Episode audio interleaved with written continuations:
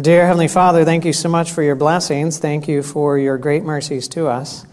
And Lord, as we have the opportunity now of coming together, you said where two or three are gathered in your name, there you will be also. And you said, if any two of you agree on earth, it'll be done by my Father in heaven. You said, if we lack wisdom, we should ask of God who gives liberally and without finding fault. And, and so we come before you recognizing that you are the provider of all that we need. And Lord, we come before you asking for you to open our eyes so that we can see what is impossible for us ourselves to see. And that you might bring conviction because the Holy Spirit convicts. And Lord, we thank you for doing what only you can do at this time, we pray. In Jesus' name, amen. So, we are uh, talking about, least the theme is about dealing with the mind and healing the mind. And the question is can you heal the mind with the mind? Can you take that which is broken and use it to fix that which is broken? Okay. Uh, that's one of the difficulties in counseling, and that's uh, it, mo- pretty much what I do now. I mean, I've yes, I've done emergency medicine and I've done lifestyle medicine. Spent uh, almost ten years at Uchee Pines Institute, and um, you know, learning about natural remedies and helping individuals with. Uh, with those natural remedies and lifestyle changes in order to help them to, to turn their lives and their lifestyle around. And during that process, it, it became clear to me that uh, people's problem was not their lifestyle. I know, that gets a little heretical. lifestyle is an effect, right? There's a reason you have a lifestyle, right? And so, if all you do is seek to arrange or rearrange the lifestyle, but you don't get to the reason that an individual has a lifestyle, then you really have nothing of lasting change that happens with somebody. They might pick up some behaviors for a while, but in time they'll go back and they'll revert back to what the old behaviors were, and they find themselves just back in the old situation that they were in previously. Why? Because you didn't get to the reason why they have that lifestyle. And, and so it became evident to me over time as I dealt with individuals, and then I started to deal with them again. Um, and, uh, you know, and I was noticing that, okay, well, something's not happening. Um, not that that's always the case. I mean, you know, there are people that get it and they run with it and, and their life is different and they never go back to it and you see this change and this transformation. But there's a lot of people just can't make that transition. And, and what's the problem? You know, how come we can't get across that? And, and so that began to, you know, I was bothered by that. I went into medicine to help people.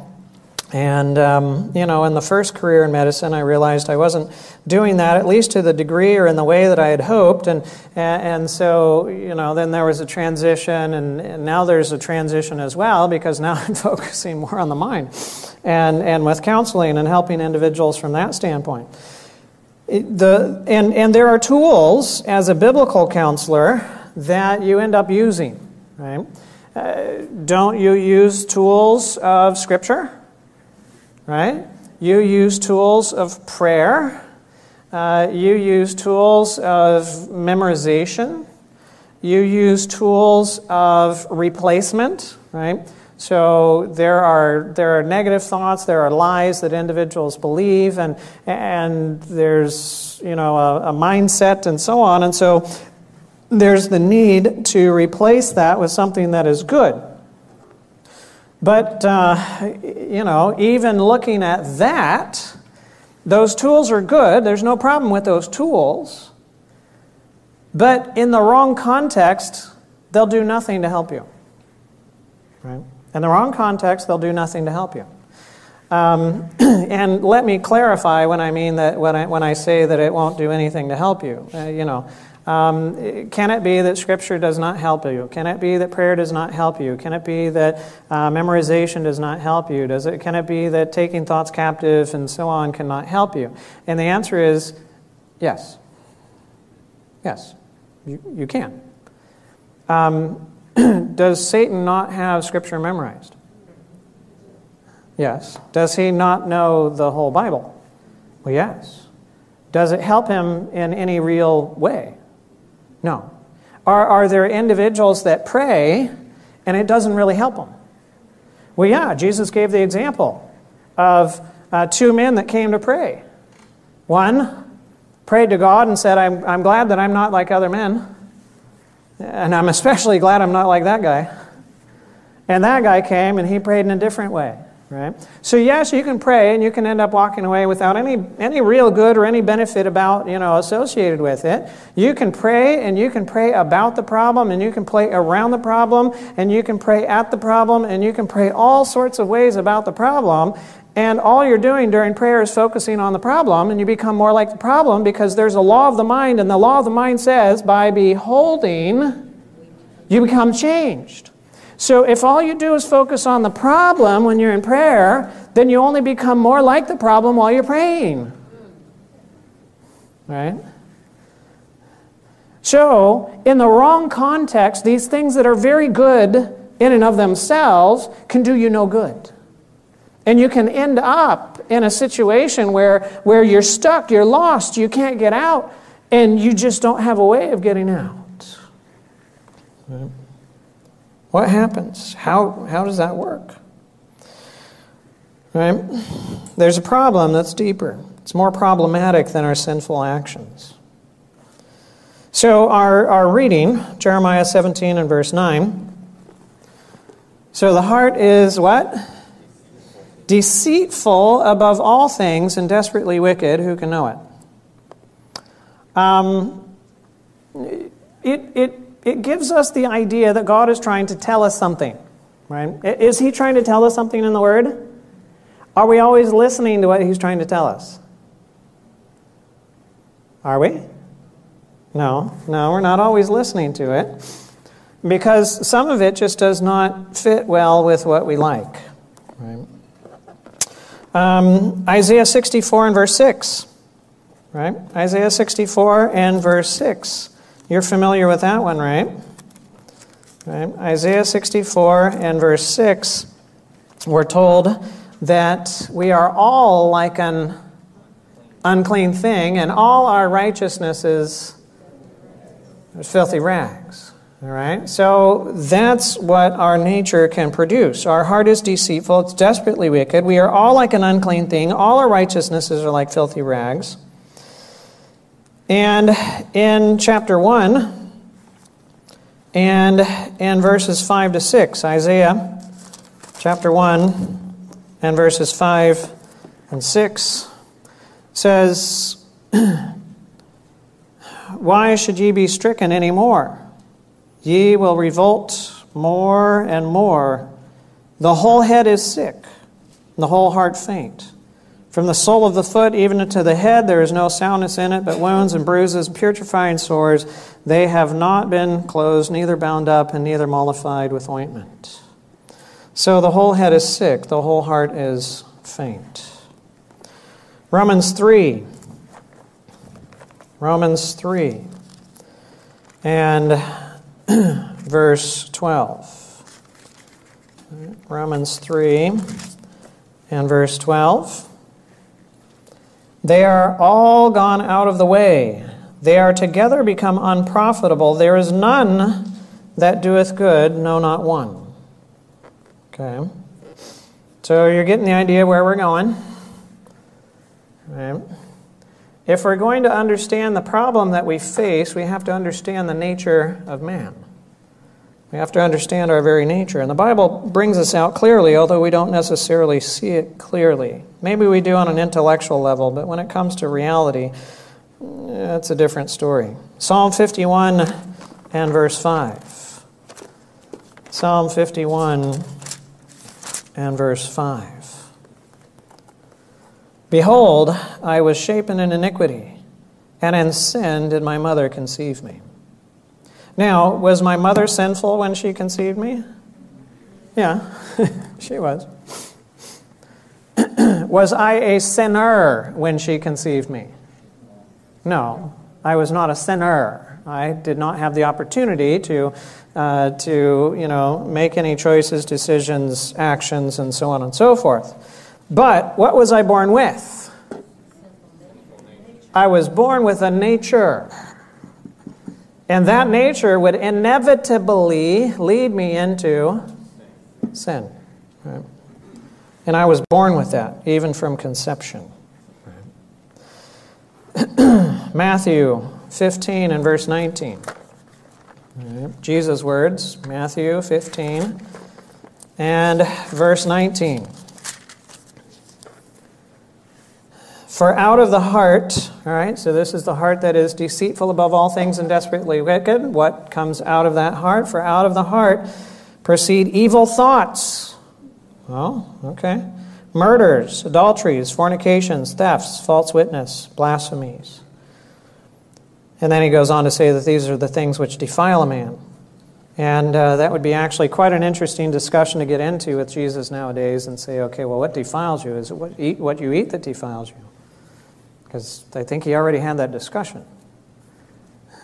It's what comes out of you that defiles you, it reveals what is in you.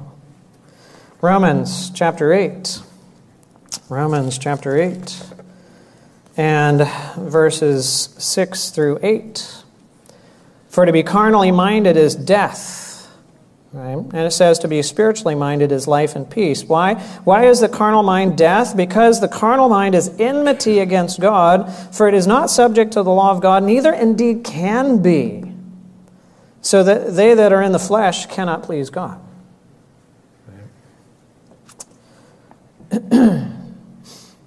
Job 14 and verse 4. Job 14 and verse 4.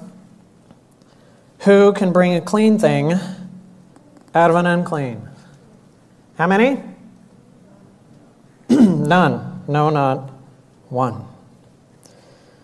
Jeremiah 13 and verse 23.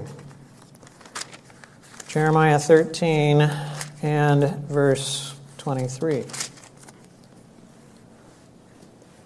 Can the Ethiopian change his skin? or the leopard his spots.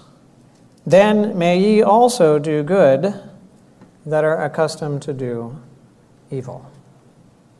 Uh, so, can the Ethiopian change his skin? No. All right. Can the leopard change its spots? No. I came home with jaguar spots once, illegally back in my missionary days in the jungles of Nicaragua. And, you know, sometimes the villagers would go catch the jaguars that were coming in and eating their pigs and other things like that. And so we ended up coming back with a jaguar skin. and I, I, I knew, I knew. I didn't think I'd get caught. It was before, you know, all the big regulations and all that kind of stuff. But I knew it probably wouldn't have been, you know, kosher if I would have been caught by immigration going through with a leopard skin in the case. But I made it through, and guess what? That skin still has spots. Still has spots. Romans 7 and verse 24. Romans 7, verse 24. O wretched man that I am, who shall deliver me from the body of this death? The heart is deceitful above all things and desperately wicked. What does it mean to be desperate?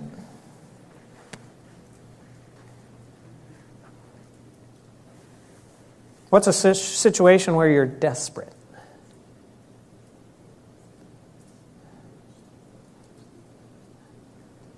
All right, well, imagine that you're out in a desert. And you're not there because you wanted to stay there, but you got caught there and things broke down and, and, uh, and so on. And maybe you were doing some off roading and whatever, or, you know, just out there in the adventures in, in Utah or wherever, and, and you're in the middle of nowhere. And that gas tank of yours, you went over a big rock and you didn't realize it, but that's been dribbling. And then it starts squirting. And pretty soon you go, mm, mm, mm,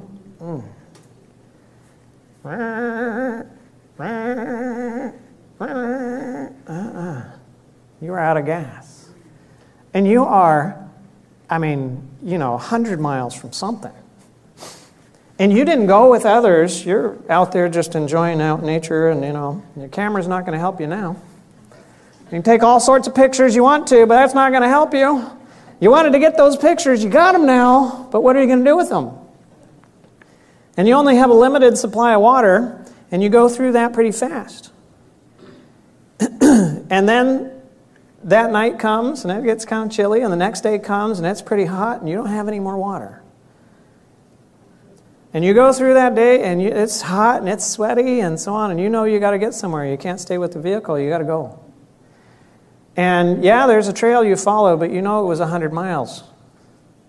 And you don't know what's the other way. And so you decide you're going to retrace your steps.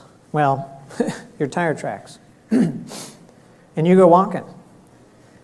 and there's no signal. I mean, come on, there's none.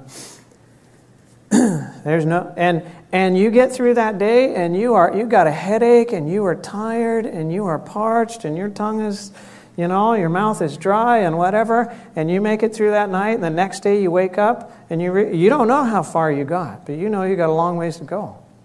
And you get up and you start trudging along and you're weaker and and it's just you know and and that headache's getting worse and you start getting sick to your stomach and you start you know you start getting that kind of wobbly thing and you start seeing like happen off in the distance and whatever and, and you start seeing things that aren't necessarily there and you keep going and you keep pushing and maybe you make it to that night and then the next day comes around and, and you wake up and it's been two days in the desert the sweating and you're not sweating anymore because you can't let go of any more of it. You've got to hold on to that blood pressure. And so, you know, there's no more sweating. Your temperature starts going up. You can't keep that under control. And so now you're at 103 and you start hitting 104. And, and, uh, and it's, you know, you, and you come to a spot where you obviously got off the road somewhere and you see off in the distance that there's a table. And on that table is a big pitcher water, and it's glistening. You might think you're hallucinating, but it's your last chance of anything. But in between you and that water that you see over there is a huge cactus patch. And it runs all off that way, and it runs all off that way, and it's probably 100 or 150 feet thick, and it's thick. I mean, it's not just little cactus here and another one there. I mean, it's growing together. Are you going to face the cactus to get to the water? Anybody would face the cactus to get to the water? Yeah? Why? Because you're desperate. You're desperate, right? you're desperate for the water. You've got to get to it because if you don't have it, you're going to die. That's what desperate is.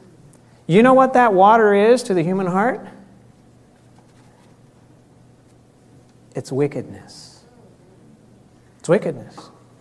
The human heart is desperate for wickedness. But the human heart is not just desperate, the human heart is what? Deceitful. So when you are desperate for wickedness, do you think you're desperate for wickedness? No. You think you're desperate for righteousness. And so you go after what you believe is righteousness with everything that you have, but you're actually pursuing wickedness. Ever known anybody that climbs mountains? Yeah? My father was a mountain climber, and when he was growing up, he grew up in the well, he grew up in Colorado, and then he moved to the West Coast, and so you know he he climbed a bunch of mountains out there in the West Coast. That you know, and, uh, and so on. And he, he, he's still around, so he survived all of that. But uh, I have not had, I grew up in Florida. So the closest mountain we have is Mount Dora. It's a city, right? And there's, uh, yeah, I didn't do that. Um, So, so, uh, so yeah, I, I, did not grow up mountain climbing. I, I, got to do scuba diving after a while, but I didn't do mountain climbing. But, but I, I can imagine what it's like. How many people have died in the process of mountain climbing? How many? We don't know. We don't know, but there's a lot of them. A lot of people have died in the process of mountain climbing so that they can get to the top of that mountain, right? And you imagine Everest, if you're on one of those trips and you're, you know, you're camping out at however many thousand feet and you have to get used to that low elevation and eh, I mean that, that high elevation, the low pressure and the low oxygen concentration and so on, and then you're going to get your Sherpa and you're going to go head on and you're going to work your way up to there. If you make it to the top of Mount Everest, what is that like?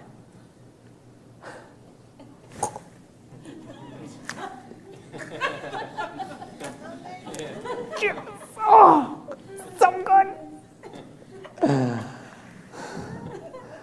Made it. But what happens if you climb to the top of that mountain, but your whole world is upside down? Where'd you get? To the bottom. You just climbed to the bottom thinking you were climbing to the top. That is the deceitfulness of the human heart. It is so backwards, so messed up, so deceitful, so delusional. It doesn't even know what it's doing. now, my, my first career after medical school was emergency medicine, and, ER can be a very flavorful place to work. and uh, there's all sorts of stuff that comes, and uh, you know that comes through those doors, and and there are patterns. There are certain nights where it's it's GI night, and there's another night where it's trauma night, and there's another night where it's baby delivery. No, go, don't stop here. Go to, go to labor and delivery. Don't stop in the ER. That's the one thing that an ER physician fears the most. As a, a baby being born in the ER. Uh-uh, you go to labor and delivery. Cross your legs. Go! you know, gunshot, sure. Stabbing, sure. Mass casualty, sure. Baby, mmm right? I'm just telling you, that's how ER is. But, but, but one of those nights that you get is psych night. And psych night is interesting. It's very interesting, the different flavors that you get that come through those doors. And you might have somebody, and I, you know, they, the voices are talking to them, and the voices are telling them to do certain things, and they can't turn the voices off. And, and some of the things that the voices are telling them to do are not so good. Well, all right, everything the voices are telling them to do is not so good. Right? If the voices were telling them good things, we'd say, okay, well, good, follow the voices. But no, the voices are telling them to do bad things. Always. Always. Voices don't tell them to do good things, voices tell them to do bad things. It makes you wonder where the source of the voices are coming from. Right? So I have met Jesus Christ several times, and he looks different every time he comes in. And I have met the Virgin Mary a number of times as well, and she looks different each time too, and swears that she's never done anything ever in her own life, whole life. And then you do a pregnancy test, and do you have a different story now? Um, you know, because they're pregnant, but they've never done anything to get pregnant, right? Um, and I, you know, I've had people that come in, and one guy I remember I had to put his arm back together again. Why? Because he'd cut himself open because the bugs were in there, and he had to get the bugs out. And there was the other guy, and he's like, "Oh, help me, save me!" I'm like, "What are you seeing?" Like, I don't see it. What's it? It's a big bug coming out of the wall. Look at it. It's like six feet. I'm like, no, no bugs. and they're the ones that, that have that microchip planted in their brain, and, and the military's controlling them and making them do things and so on. And there's the other guy who's listening to the news anchor at the, you know, the evening news, and the news anchor sending them special messages directly to him through the television and, you know, and so on. And there's the ones that have superpowers and they can walk through walls and go flying and other things like that. I challenged them and never, never did it. And, uh, you know, and, and so on. There are all sorts of delusions that people can have. And guess what? Everyone that has a delusion doesn't believe it's a delusion. They believe it's true. They believe it's true. Even the guy who comes in with the, with the cops and the EMS they come in with, you know, and they are fighting and, oh man, and somebody's on this arm and the other one's on this arm and somebody on that leg and that leg and somebody holding their head so they don't bite somebody else who's, you know, so you can, you can wrestle them in and get them on a bed and strap them down before they kill somebody. But you know what? If you got into their head and you could see what they were seeing, you would understand why they were doing what they were doing. Because to them, it's real. Absolutely real. There's a, and, and if we saw the same thing and we were in the same reality, we would respond the same way. and I've never been able to get somebody who is delusional and talk them out of their delusion and convince them that I was not delusional and they were. Because if I don't agree with their delusion, I'm delusional in their minds. Right? Never been able to do it. The only thing I know of from that standpoint, you give them some powerful medication. And you wait. And it starts kicking in, and they start waking up at some point. Right? Or calming down at least.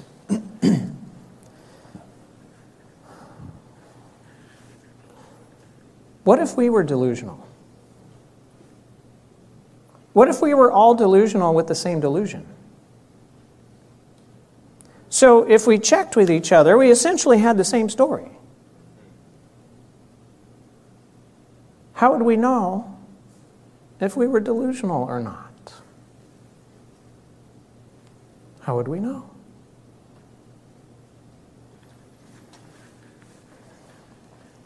Are you so sure that your reality is real? And that what you see and how you perceive is how it really is? Because if you are so sure it's real, nobody will ever be able to convince you otherwise, and you will continue to live your reality. But is it? Is it?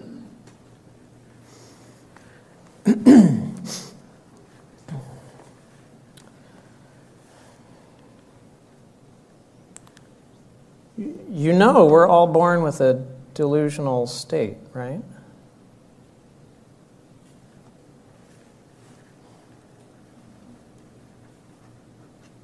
Has not God been trying to tell us that for thousands of years? Is that not what we just read about in all of these passages? The heart is deceitful above all things and desperately wicked. Who can know it? All your righteousnesses are filthy rags. How can that be the case if it truly is righteous? Because it's not. You think it is, but it's not. He even says, My thoughts are not your thoughts, nor are your ways my ways, says the Lord. I don't think like you do. You don't think like I do. Because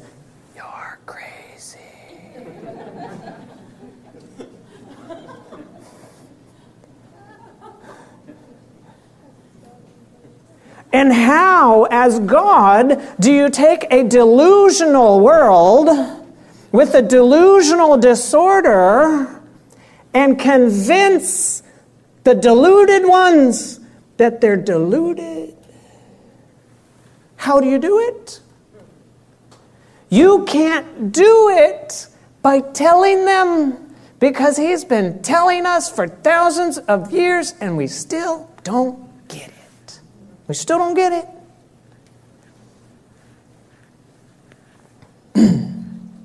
How?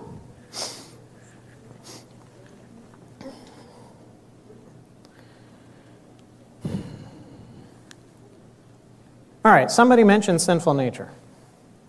We born with sinful nature? Yeah. How sinful is sinful nature? All right, sinful. Sinful means full of sin, right? No room for anything else. That's what full means, no room for anything else. So we have a sinful nature, so it's full of sin, no room for anything else. So, how much good does the sinful nature have? There is none, that, none that's good. No, not one. For all have sinned and fall short of the glory of God. For all have sinned. Okay, well, we did just this little sin. And therefore, by that little sin, we fall short of the glory of God, and the rest of us is good. And once that one little will be taken care of, then the rest will be okay. Is that how it goes? No. We don't have a clue of what happened to humanity when Eve believed that lie and ate that fruit, and when Adam followed after her. We don't have a clue. Everything changed. Everything changed. Yeah, we look at it as one fruit, one bite, one little thing. Uh uh-uh. uh Their whole world turned upside down. Their whole perspective turned upside down. Everything got reversed and turned around. Everything that had been gain is now loss, and everything that had been loss is now gain. And so man goes after gain, which really is loss, but thinking that it's gain. And so we go where gain is, but where, where is gain? Gain is where loss truly is. right? We see gain where loss truly is. Where is loss? Loss is outside of God's law. And man sees gain out there. And where is true gain? Inside God's law. But where does man see loss? Inside God's law. It's captivity to be inside God's law. Freedom is out there. It's dry in here, it's moist out there. And so the heart always goes after gain, at least what it perceives to be gain. And in that moment of the, of the deception, gains and losses, upside down and we pursue everything backwards. We see everything backwards. We go climbing that mountain and patting ourselves on the back, and yay, when we have just climbed to the very bottom. The very bottom. so that sinful nature cannot, uh, cannot do anything good, right? And it's crazy. We think we're okay if we have a thought or desire that might not be good, we just don't act it out. right? So we can, we can think the evil, we can ruminate on the evil, but just as long as we don't let it out, then we'll be okay.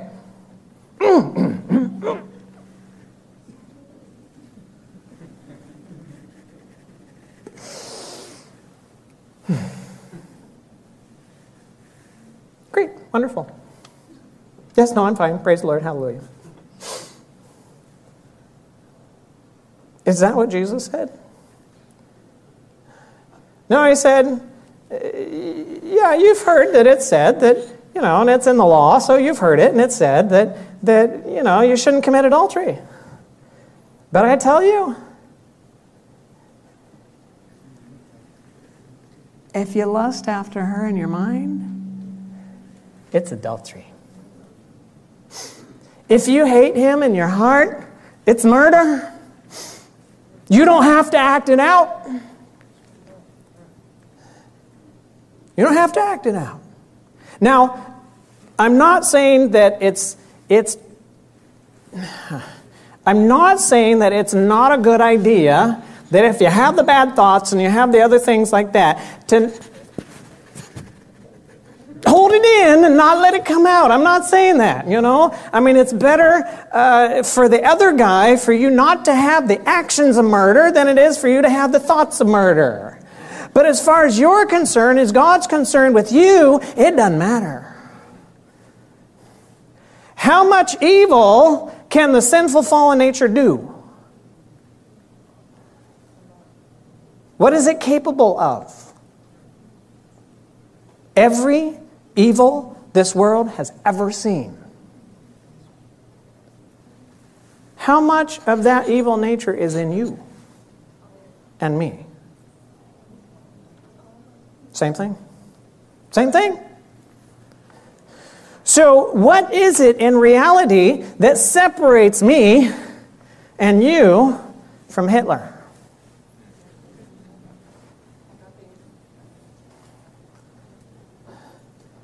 Circumstances and opportunity.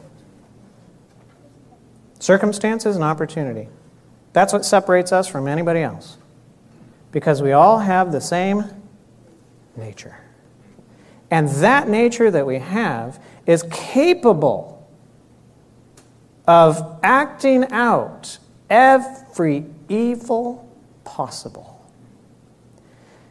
And it doesn't matter if you ever acted out or not, guess what? It's in you. It's in you. Now, it's better for you not to act it out. Right? Let me clarify that. It's better for you not to act it out. But it's in you. And if you think that you are okay when you have the bad thoughts and the bad whatever and all that kind of stuff inside of you, and you just don't let it out, then that's part of the deception. Because what God intends for us is how He created us in the beginning. And what He intends for us is what we see in Jesus. Did he harbor those thoughts? No. No. So we have a problem of nature. Problem of nature.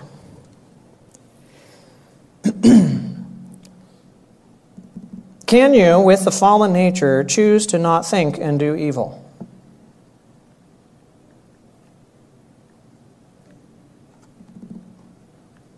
I repeat that. Can you, with the fallen nature, choose to not think and do evil? No, you can't. Can you, with the fallen nature, choose to do and think good? No. No. Choice does not create. If it did, choice would be God. Choice does not take what does not exist and now bring it into existence. And if there is no good in you, then choice does not create good in you. You can, in a nature uh, that is completely evil, never choose good and create it by the choosing. In an evil, sinful nature, you can only choose evil. You can choose either to do the evil that is before you, or you can choose to do good for an evil reason, which itself is evil. So you can have evil in church, and you can have evil in the, all right, mixed company, not going to, all right, in, in the world, right?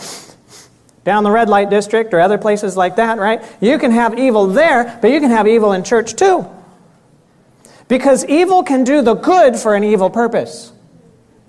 And so evil can do prayer, and evil can do Bible, and evil can do church, and evil can do tithe, and evil can do soup kitchens, and evil can do all sorts of things. Evil can speak with the tongues of men and of angels. And evil can have the gift of prophecy and understand all mysteries and have all knowledge.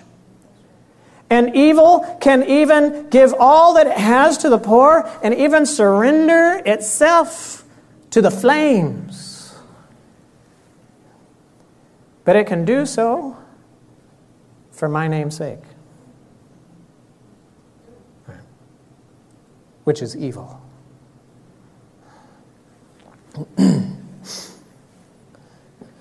so,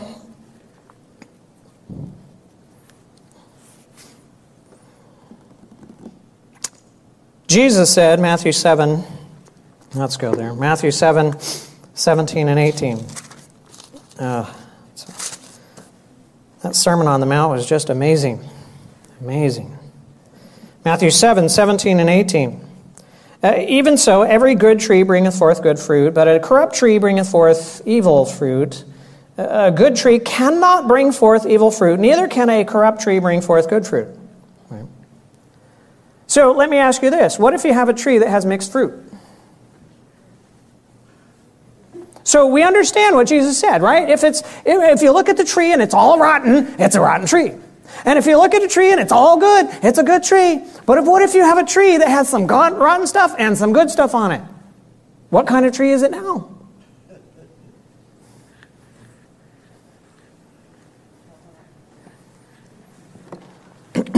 Isaiah 64 and verse 6. But we are all a bad tree. And all our good fruit is bad fruit. That's right. And we all and we all do fade as a leaf, and our iniquities, like the wind, have taken us away. Revelation 3 and verse 17. Come on, Laodicea. We know this one. Right?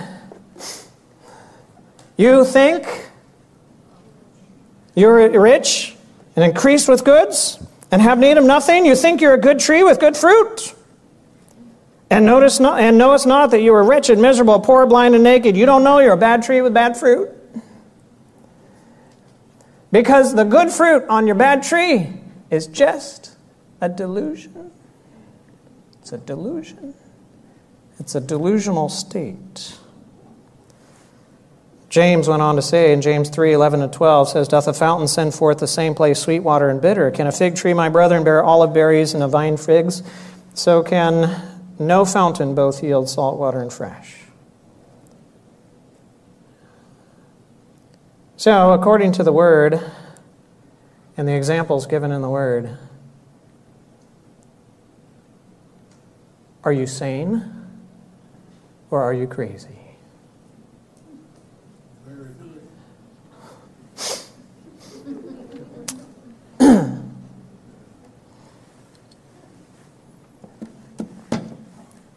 How is he going to show us if he can't tell us? If the craziness is so deep that if he looked us in the eye and told us what was wrong, we still wouldn't believe him. And you might be thinking, well, nah, it's not that bad. I mean, if God came and Jesus came and he told me what the problem was, I'd say, okay, well, that's the problem. That must be the problem. Uh uh-uh. uh You think you're better than the disciples? I mean, Jesus said, Who do men say that I am? And of course, you know, they listed off what people were saying and said, Well, what about you? What do you say? Peter, he spoke up. You, you're, you're the Christ, you're the Messiah, the Son of God. He says, Shh, don't tell anybody until you see, you know, something happening. Well, next week that happened. And, you know, they were up on the mountain all that kind of stuff and, and so on. And now Jesus is in his last day with his disciples before his crucifixion. And he's having this last supper with them. And he says, All of you are going to desert me this night. How many believed him? Oh, you're the Christ, you're the Messiah, you're the Son of God. Yes, we believe you are. Oh, you're going to desert me then. Oh, not me. Not me. Oh, no, no, no, no, not me. Peter's like, even if all of them do, I won't. Jesus like, Peter, you, tonight, before the cock crows twice, you're going to deny me three times. Uh-uh. Jesus had even brought scripture into this. He, he's trying to come back around to it again and again and again. And guess what? They don't get it. He said, Strike the shepherd, and the sheep will scatter. All of you will desert me this night. They're like, uh uh-uh, not us. right? So it's like the crazy person being brought into the emergency department, and I, as a doctor, look him in the face and I say, I'm sorry, that's not real. It's not real. They're like, oh, it's real.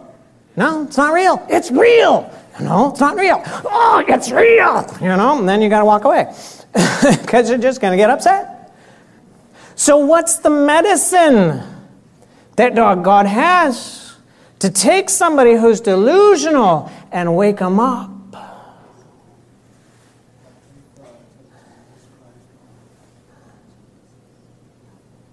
It's demonstration. It's demonstration. What do I mean? when did the disciples finally acknowledge that Christ was correct? After? After they, they, they fled away. He could never convince them before they did it. But after they did it, and then he came back to the issue again. Hmm. They couldn't deny it because they did it.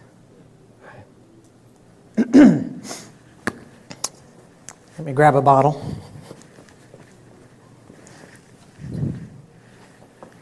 So hey, oh, I could have grabbed one of those, but I don't. Uh, those are nice and pretty, and I don't want to move that. so here I have a bottle, and this bottle might have lava, vodka, water, orange juice, milk, marbles, king cobra, something inside of it. Maybe. Maybe there's nothing. How am I going to know?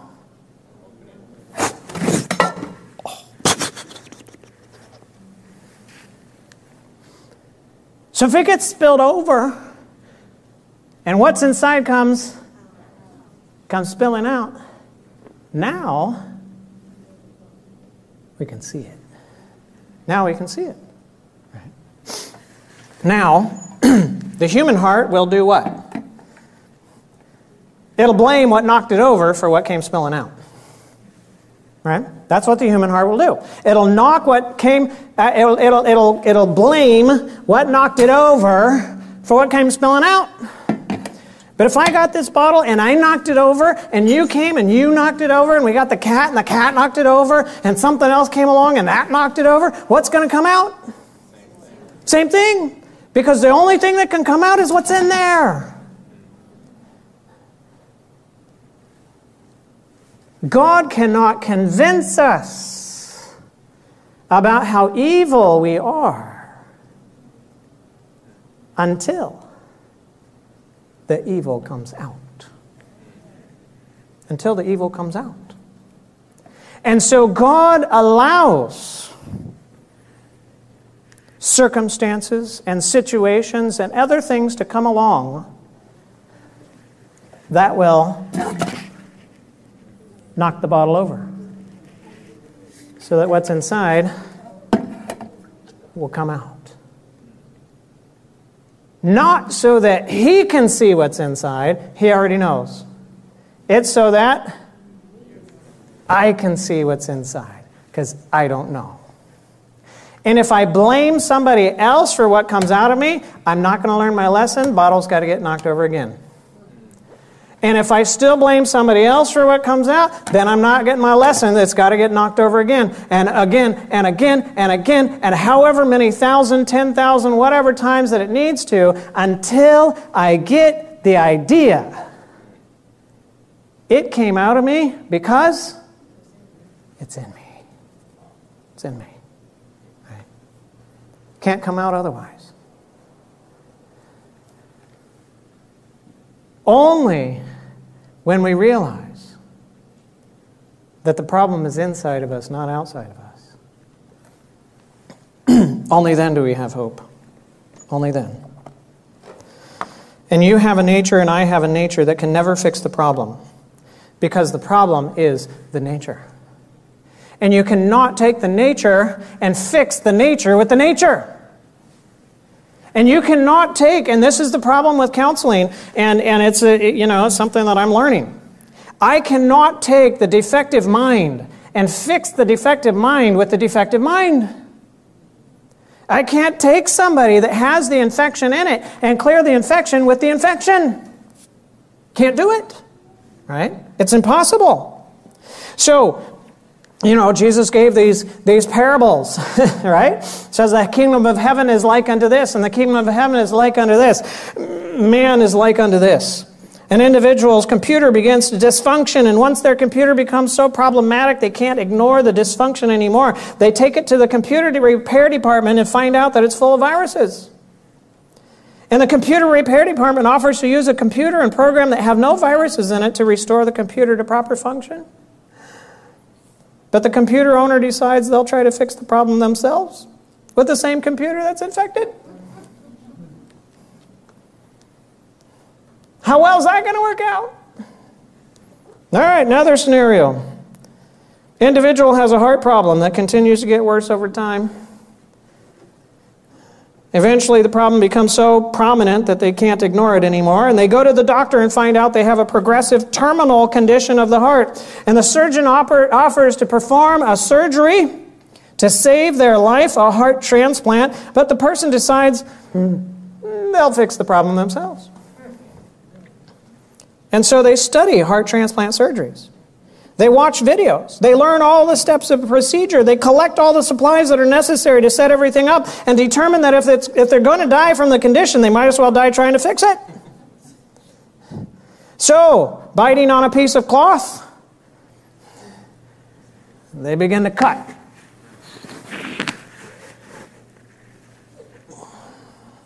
And proceed with the surgery. Now, How well is that going to go?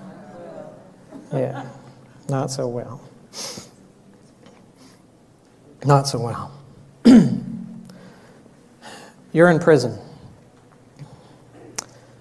And as a prisoner, can a prisoner get out of prison?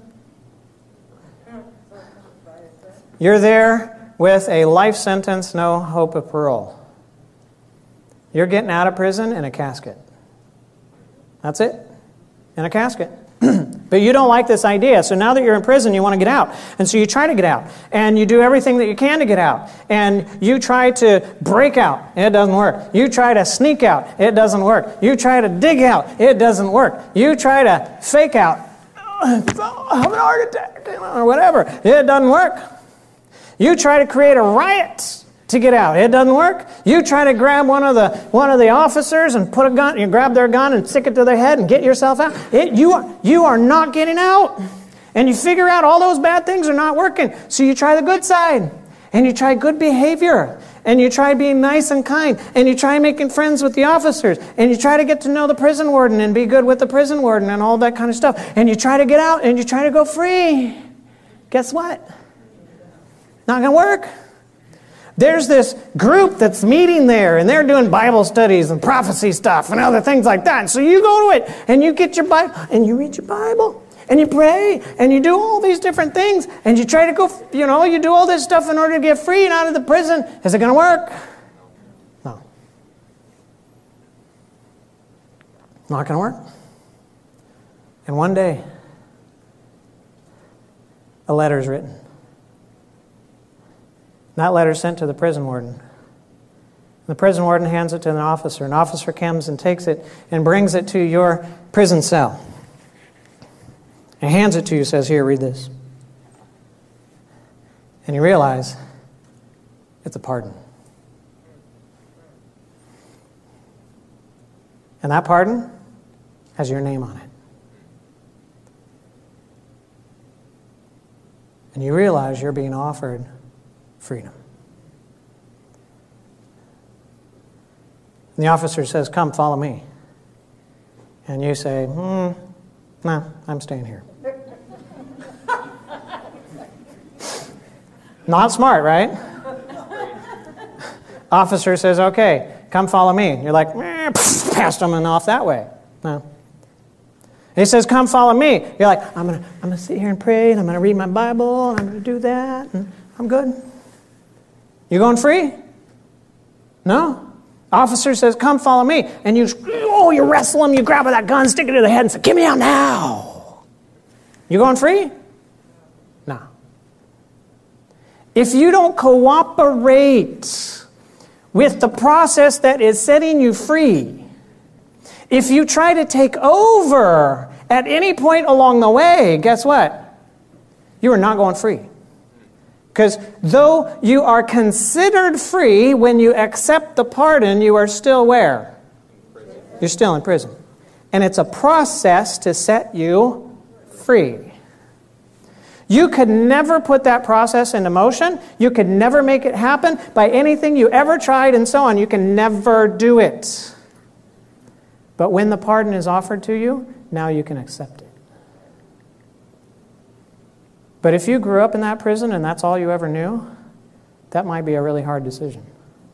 Because you might be leaving people, you might be leaving familiarity and other things of that nature behind, and there's an uncertainty in the freedom. Because you've never been there. You've heard about it, you're told that it's really nice, but you've never been there and you're not exactly sure. So you've got to be willing to walk away from everything you've ever known and follow the officer every step of the way in order to be free. God has given us one supernatural choice that is not native to our fallen nature. There is one choice that you can exercise that will lead you to freedom. You cannot choose to change your heart. You cannot choose what you're attracted to. You cannot choose what you consider to be a gain or loss. You cannot choose to think, say, or do anything out of a right motive. You cannot choose to have a different identity. You cannot choose to not sin in the face of temptation. Because you will either give in to the sin or you will avoid it for the wrong motive. But you can choose whom you will serve. That choice is given to man. You can choose whom you will serve. You can give him your will and he will then work in you to will and to do of his good pleasure. Only then will he be able to clean your virus infected mind. Only then will he be able to take you to surgery. Only then will he be able to set you free from the prison. And what does the difference between the one and the other look like? Beforehand, before I accept the grace of God, while I'm still doing things on my own, I do what I do trying to become free. Afterwards, I do it because I am being set free. Beforehand, I do what I do in order to convince God to set me free. Afterwards, I do what I do because I'm convinced God is setting me free. Beforehand, I'm the one in charge, God is my assistant. Afterwards, God is the one in charge, I'm his assistant. Beforehand, I do things in a commanding, demanding way, and afterwards, I do things in a spirit of cooperation. Beforehand, I trust to any degree in anything that I'm doing to set me free. And afterwards, I'm convinced nothing of mine can set me free. I trust wholly to Him. And though the things that you do may be exactly the same, it might be Bible and scripture memorization and replacing the thoughts with promises of God's word, it might be prayer and all those things, but the reason why you're doing it is entirely different, and that makes all the difference. That makes all the difference. Are you willing? Are you willing to let Him take you into that heart surgery? It's painful. It is. Surgery is never painless. Unless you don't wake up. but whatever the surgery was, you hope you're going to wake up, and there's pain. And open heart surgery and heart transplant is no exception to the rule. It's painful. But the problem is far worse than the pain that's, that's needed in order to fix it. And I don't know where you're at. I don't know what's going on. I mean, some people are really at the point where life is such a living hell that they're finally willing to submit to the surgeon's knife, however painful it may be, if only they might be free. Others uh, have come to the point of realizing my situation is so bad there's no way I could ever fix it. Ever. There's no hope whatsoever of me fixing this thing. And if that's the only hope I have, then I'll let him cut.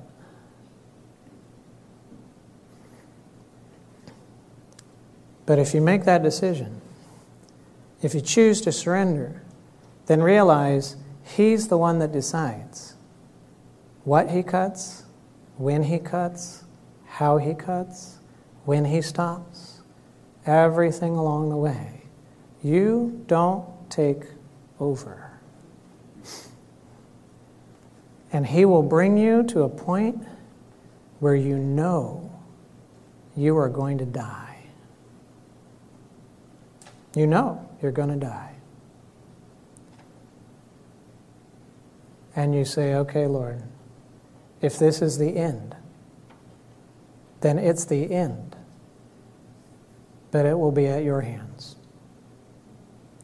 Though he slay me, yet will I trust in him.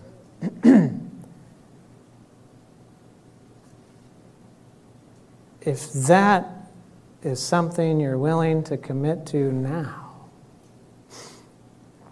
then I'm going to pray and we're going to close our eyes. And if that's your commitment now, then just raise your hand to heaven. Yes, Lord, that's me. Dear Heavenly Father, here we are. We have nothing good in and of ourselves. Nothing. Absolutely nothing. All we have is a nature that is completely wicked, completely evil, completely deceived, completely, oh, so messed up. And even the righteousness that we thought we had, we don't. We don't have any. None. And you are our only hope. And so, Lord, we choose to let you pick up that scalpel and those instruments and do whatever you know is necessary in order to set us free. And whatever cooperation you need from our side, here we are. What would you have me to do? And thank you, Lord, for setting us free, we pray. In Jesus' name, amen. This media was brought to you by Audioverse a website dedicated to spreading God's Word through free sermon audio and much more. If you would like to know more about Audioverse, or if you would like to listen to more sermons, please visit www.audioverse.org.